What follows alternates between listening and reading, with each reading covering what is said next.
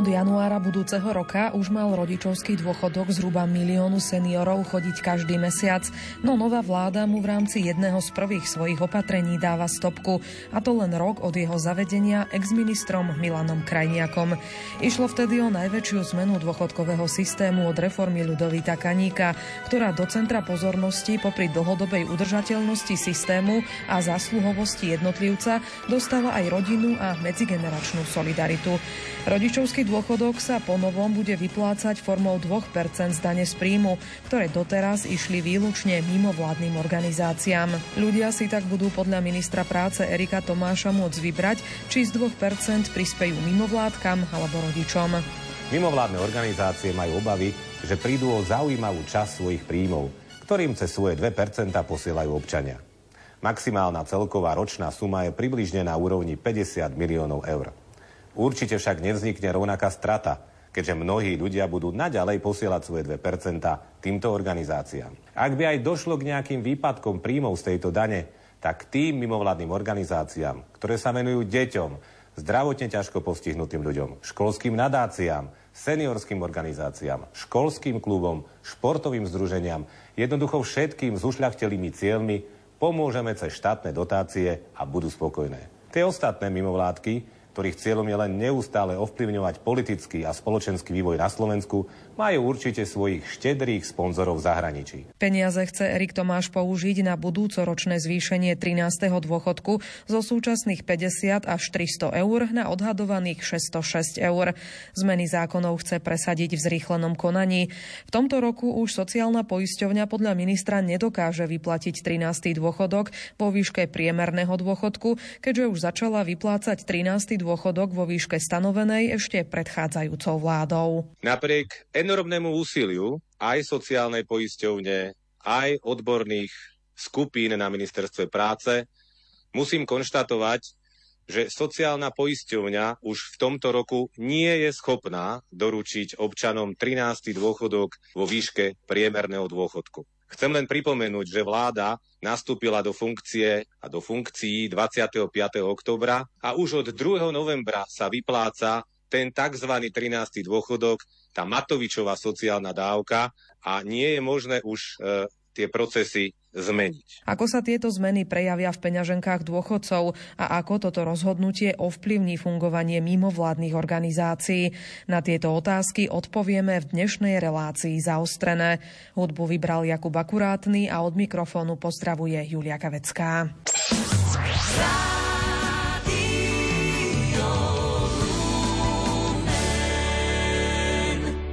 Rodičovské dôchodky od budúceho roka čaká radikálna zmena.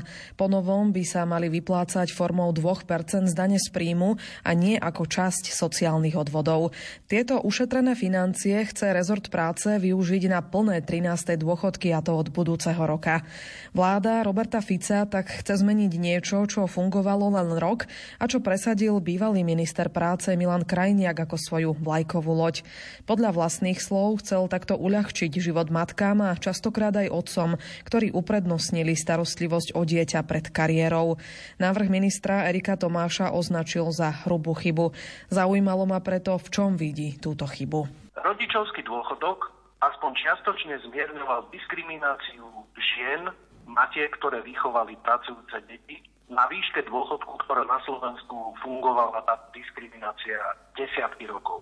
Tým, že e, pán minister Tomáš zruší rodičovský dôchodok a presunie tie peniaze na 13.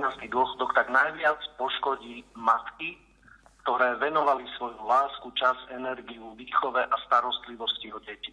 Ten jeho návrh, tak ako to chce urobiť, najviac poškodí na dôchodku matkám s deťmi a žiaľ pomôže tým najbohatším a bezdetným dôchodcom. To znamená, tí, ktorí sa zaslúžili o to, že dnes náš štát môže fungovať, že ich deti, ktoré pracujú, sú ekonomicky aktívne, platia zo svojich daní a odvodov zdravotníctvo, školstvo, zdravot, zdravotný systém, sociálny systém a dôchodkový systém, tak takéto matky budú na dôchodku poškodené najviac. Zástupca jednoty dôchodcov Slovenska ale považuje ten aktuálny spôsob vyplácania rodičovského príspevku za nespravodlivý. Spomínal tam teda najmä to, keď robia deti v zahraničí, respektíve keď zarábajú málo a tým pádom neodvádzajú teda nič svojim rodičom. Tak nebude teda podľa vás ten navrhovaný spôsob spravodlivejší? Už tak e, ten e, spôsob, ktorý navrhuje pán minister Tomáš, aby to platili pracujúci ľudia z 2% zo svojej odvedenej dane, znamená to isté, čo eh, jednota dôchodcov Slovenska kritizuje. To znamená, aj z tých 2% odvedenej dane nebudú môcť prispieť eh, bezdetní, im nebude mať kto prispieť. A po druhé, ak vaše dieťa pracuje v zahraničí, tak ani tie 2% z daň neplatíte na Slovensku budete im môcť prispieť svojim rodičom.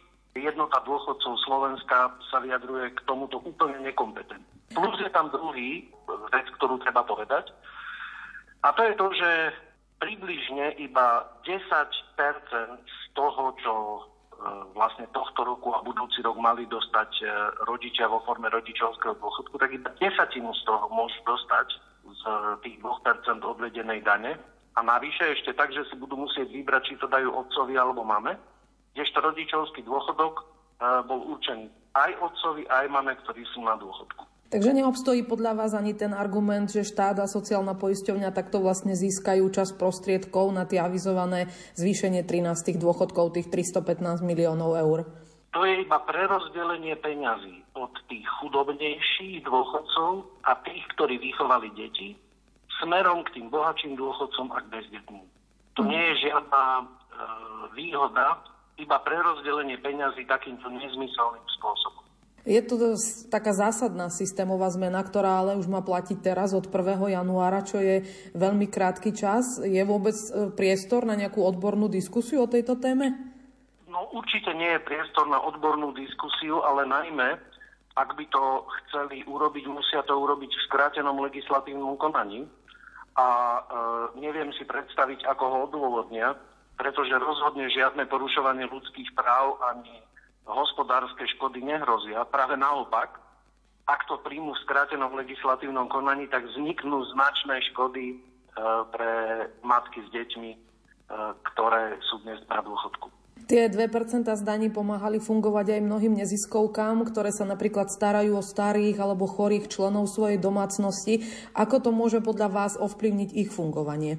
No myslím si, že to e, poškodí tieto neziskové organizácie, lebo si treba uvedomiť, že dnes e, podľa mojich informácií je približne 19 tisíc, ktoré vlastne môžu akoby poberať tie 2% z dane. A teraz do tej istej kategórie dehonestujúco zaradíme aj približne 900 tisíc dôchodcov, ktorí by mohli mať nárok na rodičovský bonus. A necháme vyberať to dieťa, že či príspeje e, svojmu otcovi alebo svojej mame drobnými alebo prispieje tými istými drobnými svojmu dieťaťu, ktoré chodí na školu a škola má zriadenú e, nejakú neziskovú organizáciu, alebo to dá nejakej cirkvi, alebo to dá nejakej charite. E, určite to poškodia. Najmä si treba uvedomiť, že na rodičovský dôchodok bolo určených rozpočne na budúci rok približne 315 miliónov eur. Na 2% z daní sa predpokladá, že sa môže prerozdeliť v budúcom roku 50 miliónov eur to je e, bagateľ. A ešte tých 50 miliónov eur sa musí prerozdeliť medzi rodičov na dôchodku a medzi všetky neziskové organizácie na Slovensku. Minister vlastne potom tie slova korigoval na druhý deň tým, že povedal, že vlastne nie všetky teda neziskovky e, prídu o tie peniaze, že kto, ktoré by prišli, podľa neho také tie správnejšie, teda nie tie politické mimovládky, že tie budú nejakým spôsobom podporovať. Je toto podľa vás správne, takto kadrovať tie jednotlivé mimovládky? To je na uh, pánovi ministrovi, aby vysvetlil svoje slova. Každopádne uh, väčšina tých uh, neziskových organizácií alebo charit, uh, ktorým prispievajú už dnes pracujúci ľudia na Slovensku 2%, uh, sa rozhodne venuje niečomu úplne inému ako nejakej politickej činnosti. Venujú sa charite, sociálnej pomoci. Sú to neziskovky, ktoré si zriadujú školy, aby mohli poskytnúť e, deťom e, kvalitnejšie vzdelanie, alebo sú to rôzne záujmové krúžkové aktivity, športové aktivity, takže to bude musieť vykompenzovať tak 90% z toho. On ešte vlastne povedal, respektíve vyzval ľudí, aby naďalej posielali tie 2% neziskovkám, keďže teda podľa neho sa štát postará o dôchodcov, napríklad aj tým novým 13. dôchodkom vo výške priemerného dôchodku, ktorý teda ale bude vyplatený až ten budúci rok, keďže tvrdí, že teraz vlastne štát a sociálna poisťovňa na to nemá dostatok financí, z čoho vlastne obvinil bývalú vládu ešte e, Igora Matoviča, ktorej ste boli aj vy súčasťou, tak čo na to hovoríte? Hovorím na to, že pán minister si vymýšľa, e, pretože jednoducho chce vziať peniaze najmä matkám s deťmi, ktoré sú dnes na dôchodku a chce ich presunúť pre tých bohatších a bezdetných dôchodcov, ktorí dostávali doposiaľ nižší 13. dôchodok a bezdetní dôchodcovia samozrejme nedostávali rodičovský dôchodok. Takže iba prerozdelenie peňazí k tým bohatším dôchodcom a k tým, ktorí e, nemali deti alebo ktorých deti pracujú v zahraničí.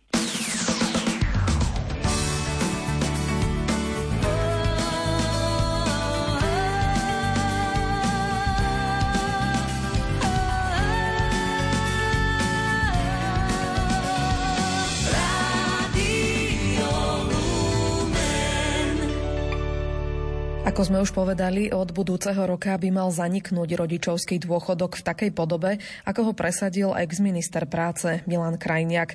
Ušetrené peniaze chce štát presmerovať na plný 13. dôchodok.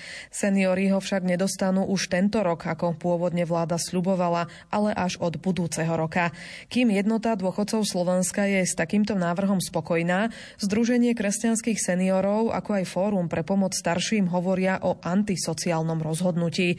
Viac nám už povedala predsedníčka Fóra pre pomoc starším Ľubica Gálisová. No ja to vnímam ako, že veľmi zlé, pretože starší ľudia naozaj potrebujú e, tie 13. dôchodky, jednak si na to, na to zvykli. A druhá vec, ak slúbili dôchodcom, že budú mať 640 eur dôchodky a že to vyplatia pred Vianocami, tak v každom prípade tí starší ľudia to očakávali a naozaj aj preto dali hlasy vlastne tejto strane. Takže nech to plnia. Oni teda tvrdia, ako som povedala, že nie je dostatok peňazí v tom systéme a vlastne obvinujú z toho bývalú vládu ešte Igora Matoviča, a podľa neho vlastne na budúci rok teda už budú 13. dôchodky, ktoré im zase podľa nich Igor Matovič zobral. Vnímate to vy rovnako?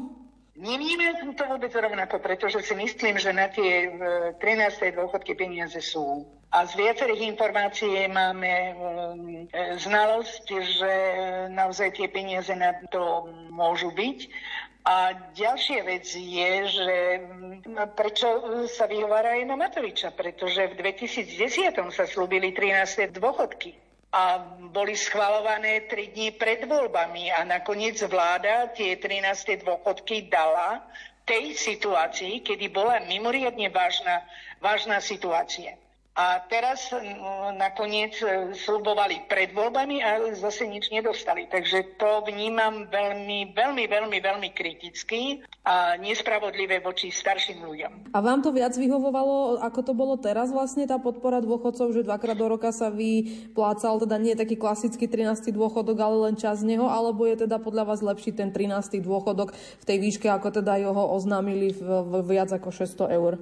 V každom prípade ja som kritizovala ten 13. dôchodok, ktorý bol pôvodne schválený a že bol schválený v určitej výške, myslím, že to bolo 460 eur a treba to zobrať z toho pohľadu, že naozaj to poškodzuje tých e, nízkopríjmových. Vezme si, že ak aj dneska slubujú 13. dôchodok, že bude 606 tak to vychádza už nie 640, ale 606 tak je to pre tých nízkopríjmových nie je taká suma. Povedzme si, že dostanú vyplatené 606, ale oni dostávali 300 eur, čiže sa im zvýši ten dôchodok len o 306 eur, nie o celých 600, 606. A môžeme povedať, že toto je antisociálne, pretože dostanú zvýšené dôchodky práve tí, ktorí majú vysoký príjem. Takže to nie je, nie je, by som povedala, ani systémové a ani sociálne. Odborníci ale niektorí teda sa vyjadrili aj tak, že dôchodcovia už ani nepatria do tej skupiny ohrozených obyvateľov, že tam skôr možno patria osamelé matky s deťmi, respektíve rodiny s nízkymi príjmami, na ktoré by štát teda viac mal dbať. E, je to tak aj z vášho pohľadu a z vašej skúsenosti? V žiadnom prípade nie, pretože my z okolností na nás sa obracajú ľudia, ktorí sú naozaj v rizikových situáciách a ktorí majú mnoho problémov a my pokladáme starších ľudí za najohrozenejšiu skupinu. Prečo? Pretože tí ľudia naozaj sú jednak sami, jednak nemajú dostatočné služby, jednak nemajú na lieky. A e, dá sa povedať, že e, nielen tú starostlivosť, ale ani finančné prostriedky nemajú na to, aby si zabezpečili to, čo oni naozaj, naozaj potrebujú. A to si myslím, že by sme mali a v našej, na Slovensku naozaj riešiť. A na toto všetko poukazujú ale aj zahraničné organizácie, že starší ľudia vlastne sa stávajú tou najohrazenejšou by som povedala, skupinou, ktorá je vyraďovaná zo spoločnosti a ďalšia vec, že e, naozaj, naozaj ich život nie je dôstojný a kvalitný. Takže v každom prípade starší ľudia my pokladáme aj z našich z našej práce, že sú skutočne najohrozenejšou skupinou. Okrem tých 13 dôchodkov, o ktorých sme už hovorili, sa bude meniť aj rodičovský dôchodok. Mal by sa teda vyplácať z 2% z dane z príjmu a nie zo sociálnych odvodov, tak ako to bolo doteraz. E, minister teda tvrdí, že to bude spravodlivejšie, ako je to teraz. E, ako to vy vnímate? No, je to absolútne nepokladám za za spravodlivejšie a, a nejak lepšie, pretože vezmeme si, že to dostávali rodičovský príspevok, dostávali vlastne starší ľudia, ak mali dve, tri deti, tak dostávali značnú čiastku a myslím si, že tí ľudia naozaj si to zaslúžia. A je to, dá sa povedať, aj pre spoločnosť veľmi dôležité, aby sme si my tých ľudí naozaj, naozaj vážili. A oni teraz miesto toho, že dostali, dajme tomu, priemerne od jedného dieťaťa, myslím, na budúci rok bolo plánované okolo 260 eur za jedno dieťa, tak a, ak má tri, tak, tak sa to, dajme tomu dve, tri, tak sa to násobí. A vezmime si, že ak, ak si to preberieme z tých 2%, tak to je doslova podľa môjho názoru úražka a, a, a určitá by som povedala také zneužitie tých, tých starších ľudí a pocenenie a jak keby, keby mali dosť. To je doslova obrovské klamstvo. Lebo oni dostanú možno 30, možno 50 eur za celý rok a za všetky deti. 2% ten, z toho príjmu toho, toho dieťaťa je len raz a nie, nie niekoľko, niekoľkokrát. Čiže on nemôže dať, dať 2% niekoľkokrát, ale len raz. Obrovský rozdiel je to proti tomu, čo, čo bolo. Na tej tlačovej konferencii ministra bol aj zástupca, respektíve predseda jednoty dôchodcov Slovenska. On teda povedal, že ten aktuálny spôsob vyplácania rodičovského príspevku je nespravodlivý. On tam teda argumentoval tým, že napríklad e, rodičia, ktorých deti robia v zahraničí, nedostanú nič, alebo ani rodičia detí, ktorí, ktoré majú nižší príjem, tak podľa neho je to, to bude spravodlivejšie. Nebude to spravodlivejšie, lebo nedostanú vlastne, vlastne ani toľko, koľko dostávali predtým. Takže v žiadnom prípade nie je, nie je, to, nie je to spravodlivé. A ďalšia vec, no ak deti robia v zahraničí, oni majú vyšší, vyšší príjem, ako dajme tomu tí, ktorí robia, robia tu, Čiže mm, ako môže vyplácať, alebo ako môže niekto prispievať, keď je niekde, niekde, dajme tomu, v zahraničí, alebo ako môže, dajme tomu, niekto dávať viacej, ak nezarába. Čiže tam podľa môjho názoru to bolo naozaj spravodlivé a Ďalšia vec, že ono, tie platy postupne naozaj, naozaj stúpajú, takže myslím si, že hovoriť, že je to nespravodlivý systém, s tým nesúhlasím. Ministerstvo avizovalo, že tieto zmeny chce prijať v skratenom legislatívnom konaní, tak aby mohli platiť už od 1. E, januára. To znamená, že, by, že to asi neprejde tým klasickým e, pripomienkovým konaním. Áno. Tak konzultoval vôbec s vami niekto predtým e, takéto, takéto zmeny, že sa majú udiať? Samozrejme, že nie. Absolútne sa nás nepýtajú. Oni sa pýtajú vždycky jednoty dôchodcov, ktorá zastupuje nejakých, podľa ich e, nejakých 100 tisíc, ale tu je 1 milión 400 tisíc dôchodcov. To znamená, že ak sú ďalšie organizácie, tak by sme mali tie ďalšie organizácie do tohto procesu a do, de, do tejto prípravy byť zapojení, aby sme sa aj my mohli vyjadriť a nie zobrať len, dá sa povedať, organizácie, ktorá s nimi spolupracuje, aby, aby oni dávali svoje, svoje názory. Takže je to, je to nesprávne a podľa môjho názoru v žiadnom prípade nesúhlasí s tým, aby, aby to bolo v skrátenom legislatívnom konaní. Ono to vlastne ani nezodpoveda tomu, že že to môže byť v tom skrátenom legislatívnom konaní. Tie 2% zdaní, ktoré by ponovom teda mohli sa ľudia rozhodnúť, či dajú neziskovkám alebo rodičom, doteraz pomáhali fungovať najmä mnohým neziskovkám, ktoré sa napríklad starajú aj o starých či chorých členov svojej domácnosti. Ako to podľa vás môže ovplyvniť ich fungovanie? Samozrejme veľmi vážne, pretože niektoré tieto organizácie dostávajú finančné prostriedky, z ktorých naozaj e, financujú svoju činnosť. Ak tie peniaze zoberú, tak mnohé organizácie môžu zaniknúť. A ja sa pýtam, tieto, tieto 2% nestačia ani na, na, na, na tú činnosť. Miesto toho, aby sa zvyšovali, tak sa idú, idú okliesňovať. A ja sa vás opýtam, ak dajme tomu má rodič, alebo teda rodina má, dajme tomu, svoje deti, kde chodia niekde do školy, tak prečo sa rozhodnú? Rozhodnú sa preto, aby, aby dali svojim deťom a nie svojim rodičom. Je to neetické, aby nutili, nutili vlastne tých rodičov alebo tie rodiny, aby, aby sa rozhodli medzi tým, či dajú svojim rodičom a či dajú, dajme tomu, na nejakú, na nejakú organizáciu. A tú organizáciu, dajme tomu, potrebujú, lebo je to, je to pre ich deti. Je to pre zdravie a pre tých, pre tých chorých ľudí. To je, to je neetické. To je niečo nepredstaviteľné, že nutia, nutia ľudí do takejto situácie, aby sa, aby sa rozhodovali. Podľa môjho názoru je, je to veľká neúcta k tým rodičom. Veľká neúcta. Takže by som povedala, že toto je nesystémové a veľmi zlé opatrenie, ktoré oni, oni mm, príjmajú. Jednak to poškodzuje, poškodzuje veľmi vážne starších ľudí, ale vážne to poškodzuje aj tieto neziskové organizácie, ktoré vykonávajú naozaj prospešnú činnosť a veľmi dôležitú činnosť. Nejakým spôsobom sa to možno dotkne aj vášho združenia, ale aj vy ste nejakým spôsobom doteraz e, používali na svoju činnosť práve tieto 2% zdaní? Samozrejme, my tiež vždycky dávame každý rok, no žiaľ, ako pre starších ľudí, viete, väčšinou sa prostriedky dávajú na deti, ale v každom prípade vždycky sme každý rok dostali určitú čiastku, ktorá nám v tej našej práci naozaj pomohla. A jak sa hovorí pre občianske združenia, pre neziskové organizácie, každý cent je mimoriadne dôležitý, takže určite nám tie financie budú chýbať.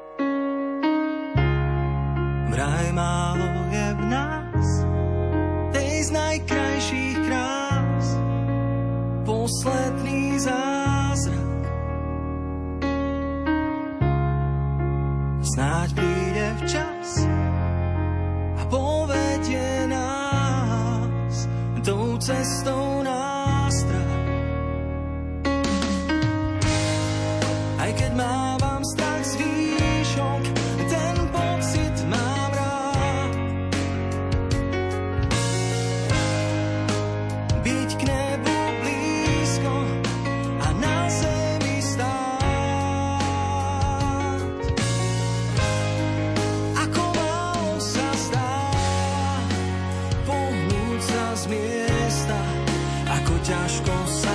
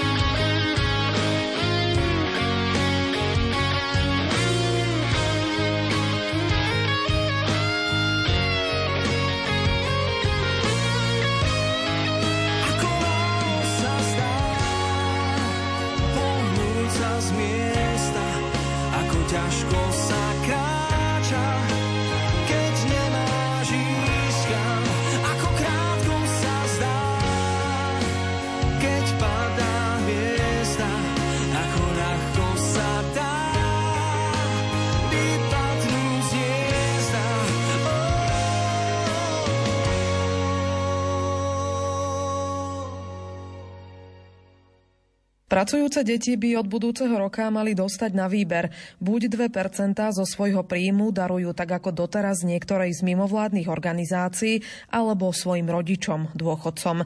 Táto zmena, ktorú v rodičovskom bonuse oznámil minister práce Erik Tomáš, teda neovplyvní len dôchodcov samotných, ale aj občianske združenia, ktoré často suplujú úlohu štátu a starajú sa o seniorov, chorých či deti.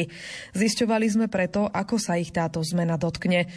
Najskôr hovorí generálny sekretár Slovenskej katolíckej charity Miroslav Zurech. Slovenská katolická charita ako pomáhajúca organizácia, ako charitatívna organizácia sa e, angažuje v mnohých sociálnych službách, humanitárnych projektoch a charitatívnych projektoch, ktoré slúžia na podporu, pomoc tým najnúdznejším ľuďom. Na túto činnosť e, získavame zdroje z mnohých zdrojov. Sú to verejné zdroje na sociálne služby. Ale tak ako všetci vieme, e, už roky sú sociálne služby, zvlášť niektoré, e, nedofinancované a preto potrebujeme zdroje na dofinancovanie týchto služieb a na dofinancovanie mnohých projektov, ktoré vykonávame. Aj zdroje z 2% zaplatených daní fyzických a právnických osôb sú tieto zdroje, a preto s istou nervozitou sme zaznamenali správu o zmene financovania alebo prístupu k týmto 2%. Veríme, že navrhované opatrenia jednak neznížia náš príjem z tohto zdroja, ale skôr ešte opačne očakávame, že budú vytvorené mechanizmy, ako ako podporiť e, všetky tie služby, činnosti a projekty, ktoré Slovenská katolická charita vykonáva. Čiže očakávate, že vlastne to, že sa ľudia budú môcť rozhodnúť, či dajú tie 2% e, buď neziskovým organizáciám alebo svojim vlastným rodičom, dôchodcom, že to môže zasiahnuť e, do vašej práce, do toho, koľko financí z týchto 2% dostanete, ako ste boli doteraz zvyknutí.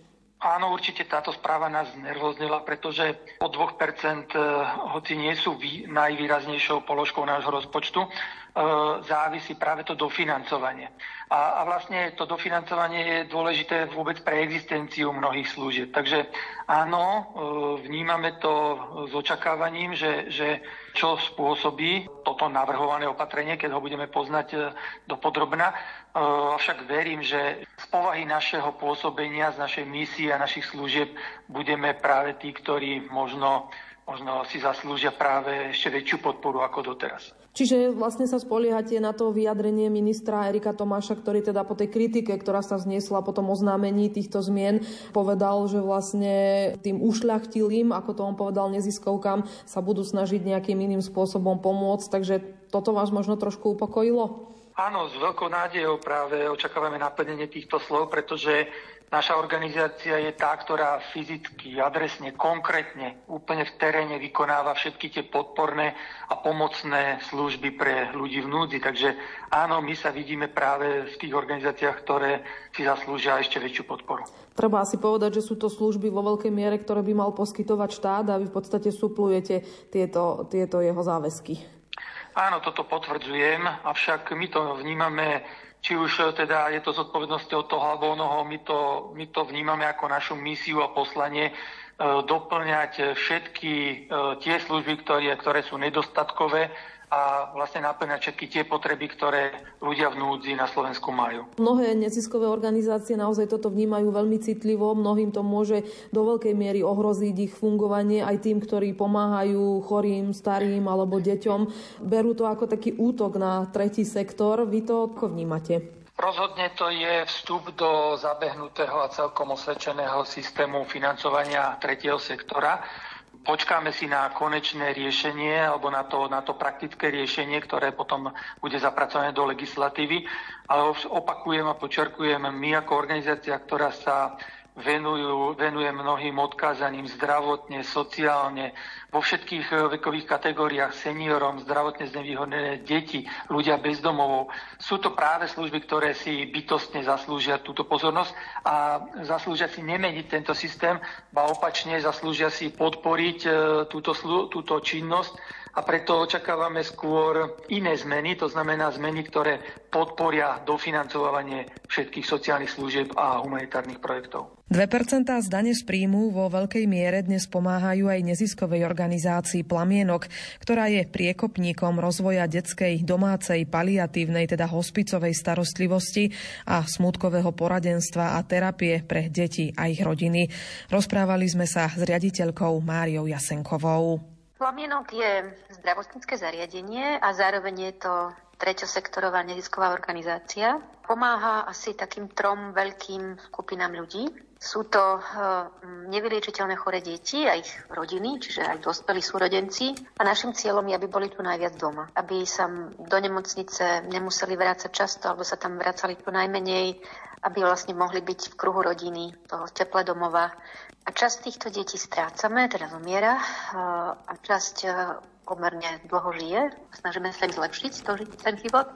Takže tí, ktorí proste chcú prežiť posledné chvíle doma s našou nejakou odbornou a ľudskou podporou, tak môžu. Týchto detí ale je asi 30% zo všetkých, ktorých máme. Čiže tá detská domáca hospicová starostlivosť nie je o smrti. Je to o zlepšovaní kvality života detí a ich rodín. Potom pomáhame deťom, ktoré niekoho stratili, teda zomrel im niekto blízky. Najčastejšie to je rodič alebo súrodenec, alebo niekedy to môžu byť aj ďalší ľudia, ktorí, ktorí majú blízky vzťah, dokonca aj zvieratka a ich najbližším, pretože vieme, že na jednej strane smútenie a tá bolesť to nie je choroba, stretávame sa s ňou každý, ale deti potrebujú našu podporu, našu proste blízkosť a prítomnosť. A keď je strata v rodine veľká, smutia aj dospelí, že im je veľmi ťažko, niekedy je to náročné byť deťom oporou, niekedy máme rodiny, ktoré, kde je to komplikované, čo sa týka vzťahov, alebo tá strata, to úmrtie je komplikované, môže byť náhle,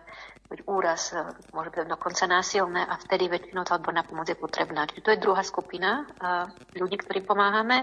A tretia oblasť je vzdelávanie. Snažíme sa v rámci našich možností vzdelávať mladých ľudí, študentov, ale aj odborníkov a dokonca aj laickú verejnosť v tejto oblasti. Ako som povedala, vy ste nezisková organizácia, tak e, ako vlastne fungujete, čo sa týka financií, ako, ako po tej stránke finančnej e, pokrývate tieto svoje služby a ako vám vlastne v tomto celom pomáhali práve tie 2% pomáhajú? No my sme neziskovka, ktorá je plne závislá na daroch, čiže nezarábame a snažíme sa, alebo zatiaľ sa nám to vždy podarilo, aj to chceme, 20 rokov pomáhať pre deťom a rodinám bezplatne. A to vo všetkých oblastiach aj teda v tej smutkovej časti, aj, tej, aj čo sa týka chorých detí. Malú sumu chceme teda po ľuďoch, ktorí k nám idú do kurzov, respektíve do jedného z nich. A je to skôr psychologický aspekt, že ak si nezaplatím za kurz, tak väčšinou tam nechodím, čiže to nepokrýva zďaleka, zďaleka náklady. Čiže viac menej všetkým klientom pomáhame bezplatne. No a získavame to, ako sa dá. Snažíme sa osloviť e, aj ľudí ako jednotlivcov, aj firmy, aj nadácie, máme granty, ale 60 80% nášho príjmu sú 2 ja som veľmi vďačná, že taký inštitút na Slovensku je a pretrváva už toľko rokov. Bez neho by sme Myslím si, že nevedeli pomáhať 20 rokov. Určite to by sme takú dlhú dobu nepomáhali, lebo zháňať peniažky je náročné. Fyzicky aj psychicky a sa situácia sa mení, um, firmy vznikajú, zanikajú, sú rôzne ekonomické krízy, čiže nie je to jednoduché zohnať dar. Aj administratívne, ako by možno ľudia si povedia granty, ale čo za tým stojí, čo, čo za tým je práce pri vypisovaní tých grantov, pri ich vyhodnocovaní a vyžaduje to ďalšiu pracovnú silu, ktorú človeka, teda, ktorého musíte zaplatiť, lebo nikto to nebude dlhodobo ani by nemal dlhodobo robiť nezištne a bez, bez odmenu, pretože to je čas a energia. Takže bez 2% by sme sa vlastne nezaobišli. Ako mne sa chce pri tejto príležitosti povedať, že sme tomu štátu vďační. Že, nám, že taký inštitút vytvoril a že že demokraticky dal možnosť eh, verejnosti rozhodnúť, akú neziskovku podporia. Možno sú podporia takú, ktorá mi blízka a to, čo vlastne akutne v živote riešia a ktorej dôverujú. Takže mm, preto si myslím, že pokiaľ sa jedná o neziskovky, ktoré priamo pomáhajú, že nie sú to neziskové organizácie, ktoré zbierajú a rozdeľujú peniaze, tak tam ich tí klienti priamo poznajú a vlastne hovoria o nich, lebo dneska sú sociálne médiá, proste tie informácie sa neutaja, Takže takto vlastne tá dôvera mm, je, je, je relevantná, že keď nejaký rodič alebo adolescent, tínedžer povie niekomu a sa to proste šíri, tak e, ľudia vedia, že môžu tej organizácii dôverovať. Čiže som presvedčená, že, že ten vzťah s verejnosťou je transparentný a priamy. A pokiaľ to bude cez nejakú štátnu inštitúciu, tak jednak to bude administratívne veľmi náročné, čiže bude to vyžadovať veľa práce a tým pádom máme menej času na to, aby sme pomáhali a zároveň to bude aj pre nás viac peňazí, pretože budeme musieť zaplatiť ľudí, ktorí to budú robiť. A tiež je to otázka aj taká, že um, ako, aké budú kritéria, ktoré neziskovky budú podporené, nebudú, kto o tom bude rozhodovať. Tak to vlastne o tom rozhoduje verejnosť alebo ľudia a prípadne firmy. Je to veľmi demokratické tak um, veľmi by som sa prihovorila za nejakú hlbšiu verejnú diskusiu, za rozobratie tej témy, akoby za to, že akú vlastne hodnotu majú neziskovky pre, Slo- pre Slovensko, pre túto vládu, alebo proste um, prečo sme tu. A možno by bolo aj riešenie, že niektoré neziskové organizácie e, by mohli, dajme tomu, zaniknúť alebo sa pretransformovať, ak by ich služby poskytoval štát. Aj v tejto našej oblasti si myslím, že dlhodobo je to neudržateľné. Ja si nemyslím, že Plamienok bude poskytovať detskú domácu paliatívnu starostlivosť dlho, do nekonečna, pretože je to služba, ktorá by mala byť v rámci štátneho systému. Je to náročné a v rámci toho systému je možné vytvoriť model, kde by aj pre tých lekárov to bolo jednoduchšie, že by napríklad rotovali medzi rôznymi klinikami, oddeleniami. Ale to už je na inú tému. Čiže možno, že riešenie tohto problému je, že časť e, týchto služieb bude poskytovať štát a na to treba tiež zamerať úsilie energiu. Ako teda v tejto súvislosti vnímate ten aktuálny návrh e, ministra práce Erika Tomáša, ktorý chce, aby ľudia od budúceho roka sa rozhodovali, kde tie 2% dajú, teda nielen neziskovkám, ale môžu teda prispieť aj svojim vlastným rodičom. E, aký, ako vnímate tento aktuálny návrh? Ja si myslím, že je to limitácia pre neziskový sektor, pretože do neho pôjde menej peňazí, to som si takmer istá, pretože samozrejme, keby išlo o mojich rodičov, a hlavne nemám ja veľkú mzdu a oni nemajú veľký dôchodok, tak ja venujem svoje 2% mojim rodičom. Veľká väčšina ľudí, a ja to tak mám, že najprv sú moji najbližší, moja rodina, keď si už musím v tej Sofínej voľbe vybrať, a potom sú ďalší, ďalší ľudia alebo ďalšie neziskovky. Um, je určitá časť populácie, ktorá má dobrú mzdu a možno, že tam to problém nie je. Um, a ja môžem povedať, že ja prispájem môjim rodičom na to, aby mali kvalitnejší život bez ohľadu aj, aj mimo 2% zo svojho vlastného vrecka. Ale sú ľudia, ktorí asi nemajú, nemôžu si to dovoliť a potom vlastne sa budú musieť rozhodovať, že, že komu to dajú. Takže pre mňa je, kľúčová otázka, že, že či takto postaviť tú dilemu a za tým, aké sú hodnoty. Pretože ak je pre mňa neziskový sektor, aspoň tá jeho časť, ktorá priamo pomáha, má veľkú cenu, tak možno budem hľadať iné riešenie. Dôchodcom treba pomôcť. Určite sú to ľudia, ktorí celý život pracovali a preto každý sociálny štát by mal pomáhať ľuďom na konci života, aby slušne žili. Ale za mňa je otázka, že ako a či vlastne škrtiť niekoho a, a zabrániť potom pomoci, alebo to riešiť nejako inak. A nemám na to samozrejme odpoveď, lebo nie som politik a nevidím do hĺbky, ale potrebovala by som viac argumentov, hlbšiu diskusiu, klady a zápory, pretože nakoniec aj tým dôchodcom pomáhajú neziskovky. Takže očakávate, že to asi bude veľký zásah do vašej činnosti? My sme veľká neziskovka a máme aj rezervy našetrené. Čiže mm. bezprostredne asi prvý rok alebo tento, to obdobie po, verím, že to zvládneme, ale dlhodobo určite. Dlhodobo určite budú podľa mňa najviac postihnuté v krátkodobej perspektíve tie menšie neziskovky, tie združenia, ktoré nemajú veľa peňazí, ktoré nemajú veľký prísun vlastne od darov a kde 2%, dajme to, boli jeden, jeden z kľúčových zdrojov a tých väčších sa to dotkne v dlhšej perspektíve a tam patríme aj my. Mm. Takže budeme musieť o tom, ak táto schváli, budeme musieť popremýšľať, že čo ďalej, ako ďalej. Budeme bojovať za deti a rodiny, to je samozrejme, však to je naša úloha a poslanie, a uvidíme, čo život prinesie. Úplne presne to neviem odhadnúť, ale viem, že budeme v tlaku. Minister si očividne tú kritiku uvedomil hneď na druhý deň, potom ako mal tú tlačovku, kde oznámil toto rozhodnutie a potom vlastne povedal, že tým ušľachtilým, podľa neho teda neziskovkám sa budú snažiť pomôcť, takže toto vás asi tiež neupokojilo. Uh, ja som to video videla, uh, takže mi ho poslali s nami. Mám k tomu viac otázok. Je to strata demokracie, pretože tam bude rozhodovať nejaká komisia, kdežto takto rozhodujú ľudia, ktorých sa to priamo dotýka. A mm, je to veľmi pestré, čiže je to fakt naozaj demokratické, to je jedna vec.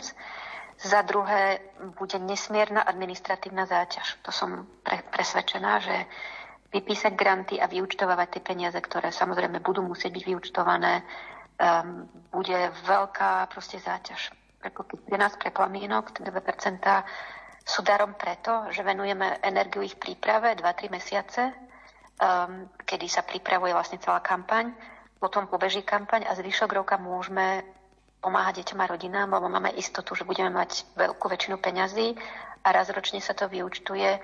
Je tam samozrejme istá práca, ale je trúfam si odhadnúť, ne, neporovnateľne menšia, ako bude tá, keď budeme vyučtovať granty zo štátnej pokladne. Takže nie je to to isté, nie je to to isté. Bojím sa kritérií rozhodovania a bojím sa na, nároku na vyučtovanie a času a záťaži, ktorá bude navyše.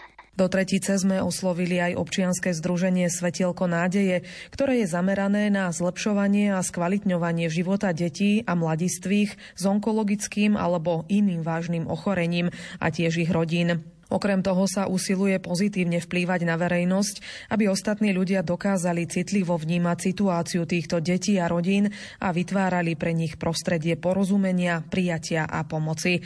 Ako ich ovplyvňa avizované zmeny 2%, nám povedala Katarína Michalčíková. Občianske združenie Svetielko nádeje pôsobí už 21 rokov pri uh, detskej onkológii v Banskej Bystrici, uh, kde sa snažíme uh, zlepšovať a skvalitňovať život detí a aj mladých ľudí, ktorí majú onkologické alebo nejaké iné vážne ochorenia a celkovo aj ich rodín, pretože sa tam dosť často vyskytne ten problém, že keď ochorie dieťa, jeden z rodičov musí zostať doma, nepracuje, čiže sú naozaj len na jednom príjme. Poskytujeme e, jednu tiež z mnohých našich služieb, prepravná služba, kedy tie deti e, s rodičom alebo s nejakou blízkou osobou cestujú za liečbou, cestujú na kontrolné vyšetrenia, čo zase trvá v nejakých intervaloch, niekedy aj rok. Čiže sú to veľké náklady pre tie rodiny, ktorým my poskytujeme tieto služby a im to ušetrí mnoho peňazí alebo tie peniaze by vôbec nemali. Čiže uh, toto je tiež jedna z dôležitých služieb. Potom poskytujeme uh, služby psychológa, sociálneho pracovníka, uh, liečebného pedagóga, nutričnú terapiu, kanisterapiu, čo je vlastne terapia za pomoci psíkov pre tieto deti, ktoré sú dlhé obdobie na oddelení. Veľmi dôležitá je pre nás aj súčasť našej organizácie Detský mobilný hospic, kedy e, chodíme za deťmi, ktoré už e, nie je možné vyliečiť, e, čo je však pozitívne. 80% detí sa už v súčasnosti z onkologických okorení dá vyliečiť. Je to teda naozaj široká škála činnosti a pomoci, ktorú robíte. E, čo sa týka financovania, tak čo vám teda najviac pomáha v tejto vašej činnosti? Ako získavate financie? 2% z daní tvoria pre nás v svetielku nádej polovicu našich príjmov a keďže poskytujeme tieto služby, ktoré nie sú nahraditeľné, pretože detské onkológie sú vlastne tri na Slovensku, čiže v tom regióne Stredného Slovenska, kde pôsobí Svetielko nádej, je to v podstate taká nenahraditeľná práca, ktorú robíme. A je aj veľmi náročná na to, aby si to tí, ktorí sú v tejto ťažkej situácii zabezpečili, tak tieto 2% naozaj nám veľmi pomáhajú čiže keď je to polovička v podstate našich príjmov. A keby sme si predstavili, že, že by sme prišli už len o polovicu týchto 2%, tak my by sme už museli naše služby utlmiť. Ako teda v tohto pohľadu hodnotíte ten aktuálny návrh e, ministra práce Erika Tomáša, ktorý chce dať ľuďom možnosť, že budú tie 2% dávať buď organizáciám, alebo teda rodičom ako rodičovský príspevok? Do akej miery to môže ovplyvniť vašu činnosť? Tieto návrhy, ktoré e, teraz prichádzajú z ministerstva, sú e, dve rôzne veci, ktoré v podstate by nemali mať nič spoločné, pretože každá je tu už súčasťou. Štatút 2% je niečo, čo veľmi dobre funguje a je možné podporovať mimovládne organizácie, ktoré robia naozaj prácu, záslužnú prácu a ktorú chcú aj ľudia prostredníctvom svojich 2% podporiť, pretože v nej vidia zmysel a je to naozaj také nevhodné, že keby sa museli rozhodovať medzi tým, že či podporia ľudí, ktorí si nemôžu inak pomôcť ako cez občianske združenia alebo nadácie a rozhodovať sa, že či teda podporia svojich rodičov, ktorí sú v dôchodcovskom veku. Je to proste náročná situácia, ktorá by zasiahla naozaj mnoho organizácií. Sme v závere dnešnej relácie, ktorej sme zaostrili na avizované zmeny rodičovských dôchodkov a 13. dôchodkov. Hudbu do relácie vybral Jakub Akurátny a spoza mikrofónu ešte pekný deň praje Julia Kavecká. Do počutia.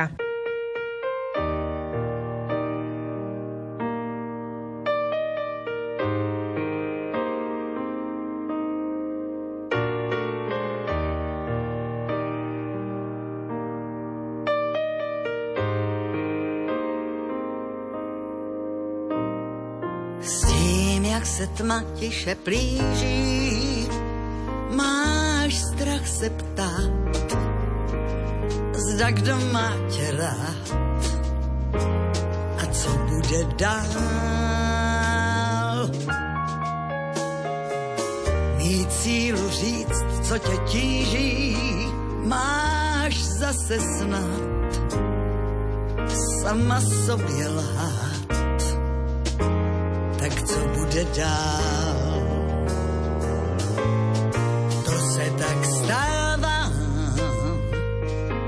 Nás padne splín do míst, kde leží stín. Jen vzpomínka trýznivá z nás starej hřích. Místy zavál ho sníh, ale co bude dál?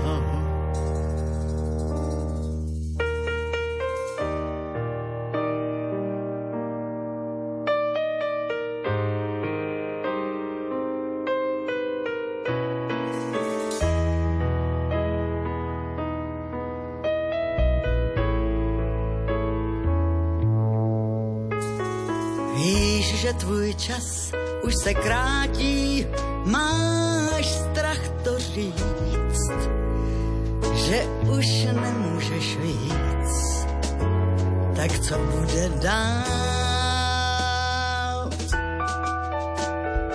Mít šanci vše ještě vrátit, mít to znovu svou. A duši nevinou dalo žít by se dál. To se tak stává, s nás padne splín do míst, kde leží stín. Jen vzpomínka trýznivá z nás